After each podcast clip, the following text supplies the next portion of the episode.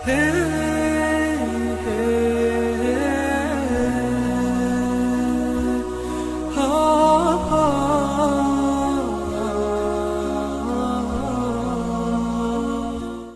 الطالبين لله تعالى. الحمد لله رب العالمين والصلاة والسلام على سيد المرسلين سيدنا محمد وعلى آله وصحبه الطيبين الطاهرين وبعد. لله تعالى. تكلم عن الإرادة لله. اعلم أن الإرادة وهي المشيئة واجبة لله تعالى. وهي صفة أزلية أبدية يخصص الله بها الجائزة العقلية بالوجود بدل العدم وبصفة دون صفة أخرى وبوقت دون آخر. هذا معنى المشيئة. تخصيص الممكن العقلي ببعض ما يجوز عليه دون بعض. وبرهان وجوب الإرادة لله أنه لو لم يكن مريدا لم يوجد شيء من هذا العالم لأن العالم ممكن الوجود فوجوده ليس واجبا لذاته عقلا والعالم موجود فعلمنا أنه ما وجد إلا بتخصيص مخصص لوجوده وترجيحه له على عدمه. فثبت أن الله مريد شاء كل ما يدخل في الوجود بإرادة الله أي بمشيئته مستحيل أن يوجد شيء ليس بمشيئة الله. كل ما يدخل في الوجود إن كان جسما إن كان عملا إن كان خيرا إن كان شرا كان طاعة إن كان معصية إن كان كفرا إن كان إيمانا. كل ذلك بمشيئة الله سبحانه وتعالى. فمشيئة الله شاملة عامة شاملة.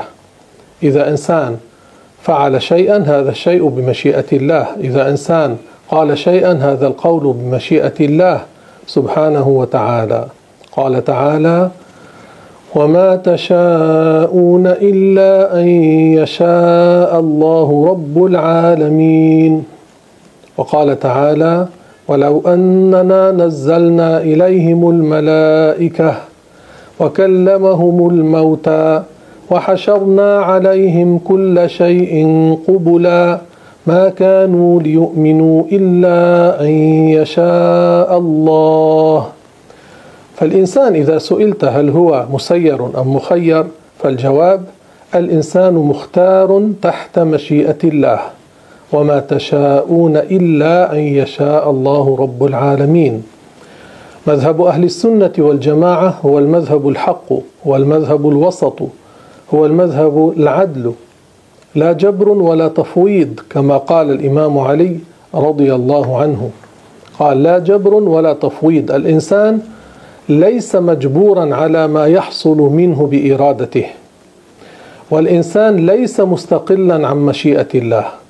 الإنسان له اختيار له مشيئة لكن تحت مشيئة الله عز وجل. ثم الإرادة بمعنى المشيئة عند أهل الحق شاملة لأعمال العباد جميعها الخير منها والشر. فكل ما دخل في الوجود من أعمال الشر والخير ومن كفر أو معاص أو طاعة فبمشيئة الله وقع وحصل. وهذا كمال في حق الله تعالى لأن شمول القدرة والمشيئة لائق بجلال الله لأنه لو كان يقع في ملكه ما لا يشاء لكان ذلك دليل العجز يعني يكون مغلوبا والعجز مستحيل على الله. والمشيئة تابعة للعلم أي أنه ما علم حدوثه فقد شاء حدوثه. وما علم أنه لا يكون لم يشاء أن يكون. الله تعالى عالم بكل شيء. وعلمه واحد أزلي أبدي شامل لكل معلوم. فالعلماء يقولون كما قال الإمام الشافعي القدري إذا سلم العلم خصم القدري يعني المعتزلي الذي يقول الله لم يشأ حصول الشر. ويقول الإنسان هو يخلق أعماله. الاختيارية. وحتى البهائم المعتزلة يقولون هم يخلقون أعمالهم وهذا شرك والعياذ بالله. يقول الشافعي القدري أي المعتزلي إذا سلم العلم خصم أي غلب وانقطع انكسر. يقال له الله يعلم كل شيء هو يقول نعم الله يعلم كل شيء. فيقال له هل يكون خلاف ما علم الله؟ فإن قال يكون معناه وصف الله بالجهل لأن العلم معرفة الشيء على ما هو عليه. وإن قال لا يكون إلا ما علم الله فالله تعالى علم أن الشر سيكون من هؤلاء العباد يعني شاء أن يكون هذا الشر من هؤلاء العباد. فإذا سلم العلم خصم لأنه إذا قال لا يعلم وصف الله بالجهل والجهل نقص والنقص مستحيل على الله. فإن قال يعلم خصم كسر انقطع وغلب وأفحم. علم الله أنه يكون كذا إذا شاء الله أن يكون كذا. لأنه مستحيل أن يدخل شيء في الوجود إلا بمشيئة الله وعلم الله وتقدير الله وخلق الله سبحانه وتعالى. ما الدليل على أن المشيئة ليست تابعة للأمر؟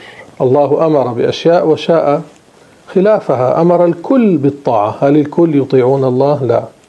أمر الكل بالإيمان. هل الكل يؤمنون بالله؟ لا. ليست المشيئة تابعة للأمر بدليل أن الله تعالى أمر إبراهيم بذبح ولده إسماعيل ولم يشأ له ذلك. لأن إسماعيل لما أخبره أبوه إبراهيم عليه السلام إني أرى في المنام أني أذبحك. قال إسماعيل يا أبت افعل ما تؤمر. افعل ما تؤمر معناه أمر بذلك. هل حصل الذبح؟ لا. لماذا؟ لأن الله لم يشأه. فإذا أمر الله بشيء ولم يشأ حصول ذلك الشيء. فإن قيل كيف يأمر بما لم يشأ وقوعه فالجواب أنه قد يأمر بما لم يشأ كما أنه علم بوقوع شيء من العبد ونهاه عن فعله.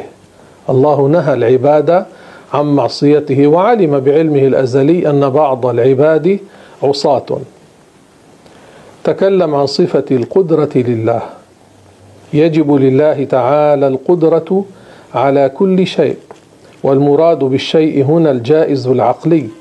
فخرج بذلك المستحيل العقلي لأنه غير قابل للوجود فلم يصلح أن يكون محلا لتعلق القدرة. من فهم هذا يعرف الجواب على الملاحدة القائلين هل يقدر الله أن يخلق مثله؟ الله سبحانه وتعالى لا يقال عنه.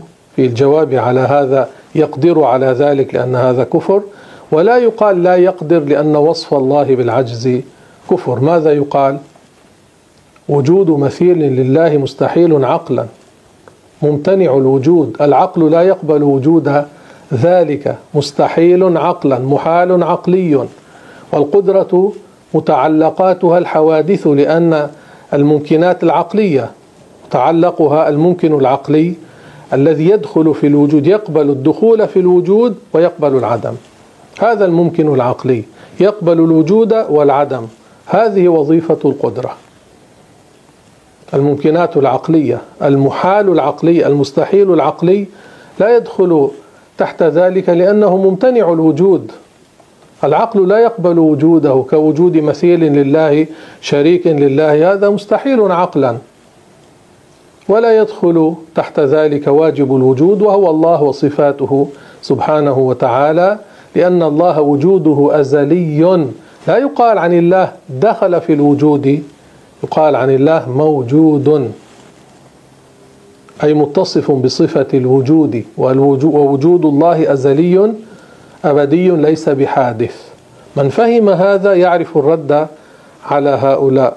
كما شرحت لكم قبل هذا من عرف المستحيل العقلية والواجب العقلية والممكن العقلية يعرف الرد على القائلين من خلق الله. هذا السؤال كفري. إذا خطر لك تقول للعالم أجبني رد مثلا على من يقول من خلق الله. المتعلم يعرف أن الله ليس مخلوقا. الله موجود لا ابتداء لوجوده. كلمة من خلق تستعمل في حق الذي خلق أي وجد بعد عدم. لو عرفوا لفهموا هذا بسهولة. ولما حصل عندهم ارتباك وقلق لأنهم يعلمون أن الله خالق كل شيء موجود بلا بداية لا ابتداء لوجوده لا يتصف بصفات المخلوقين فلا يقال من خلقه.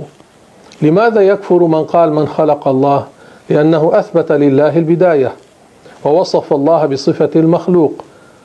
الحدوث الحدوث مستحيل على الله تبارك وتعالى. فإن سألك صغير أو كبير تقول المخلوق نقول من خلقه. الإنسان الملك الجن السماء الأرض العرش المكان الجهة صفات المخلوقين الانفعال الشكل اللون التغير. الله لا يقال من خلقه. خالق وليس بمخلوق. موجود لا ابتداء لوجوده. وقد أخبرنا الرسول صلى الله عليه وسلم يأتي الشيطان أحدكم فيقول من خلق السماء من خلق الأرض. فيقول الله المؤمن يقول الله. فيقول من خلق الله؟ الشيطان الذي يقول ذلك. هو عدونا. الله قال فاتخذوه عدوا. لا تبالوا به. لا تقفوا عند كلامه.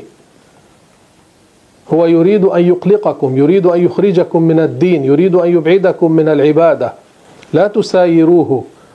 قال عليه الصلاة والسلام فمن وجد شيئا من ذلك فليقل آمنت بالله ورسله ولينتهي. يثبت على الإيمان بأن الله موجود لا ابتداء لوجوده. ليثبت على الإيمان بالله والرسول ولا يتزحزح ولا يقلق. ولينتهي يعني معناه لا يقف عنده.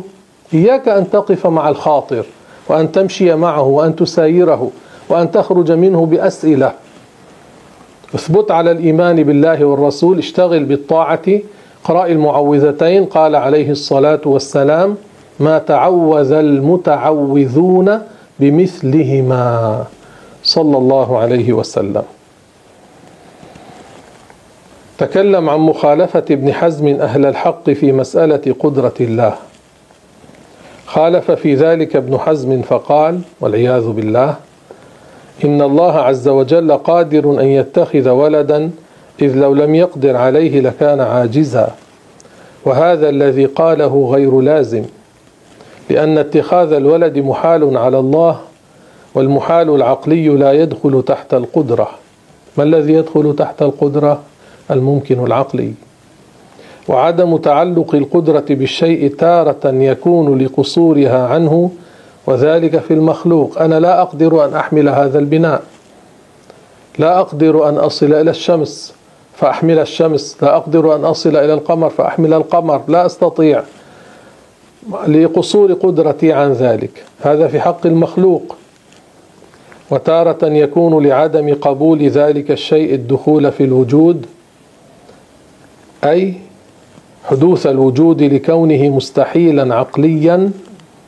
وتارة يكون لعدم قبول ذلك الشيء العدم لكونه واجبا عقليا. الواجب العقلي الله وصفاته. أما المستحيل العقلي فعدم قبوله الدخول في الوجود ظاهر. وأما الواجب العقلي فلا يقبل حدوث الوجود لأن وجوده أزلي لا ابتداء له. فرق بين الوجود وبين الدخول في الوجود. فالوجود يشمل الوجود الأزلي والوجود الحادث. وكل منهما يسمى وجودا. أما الدخول في الوجود فهو الوجود الحادث فالواجب العقلي الله وصفاته فالله واجب عقلي وجوده أزلي وصفاته أزلية. ولا يقال لله ولا لصفاته داخل في الوجود لأن وجودهما أزلي. فقولنا إن الواجب العقلي لا يقبل الدخول في الوجود صحيح لكن يقصر عنه أفهام المبتدئين في العقيدة. أما عند من مارس فهي واضحة المراد. فرق بين الدخول في الوجود هذا الحوادث. هذا يقال في الحوادث الحادث دخل في الوجود. وبين الوجود فالوجود يشمل الوجود الحادث وهو وجود المخلوقين ويشمل الوجود الأزلي وهو وجود الله وصفاته سبحانه وتعالى.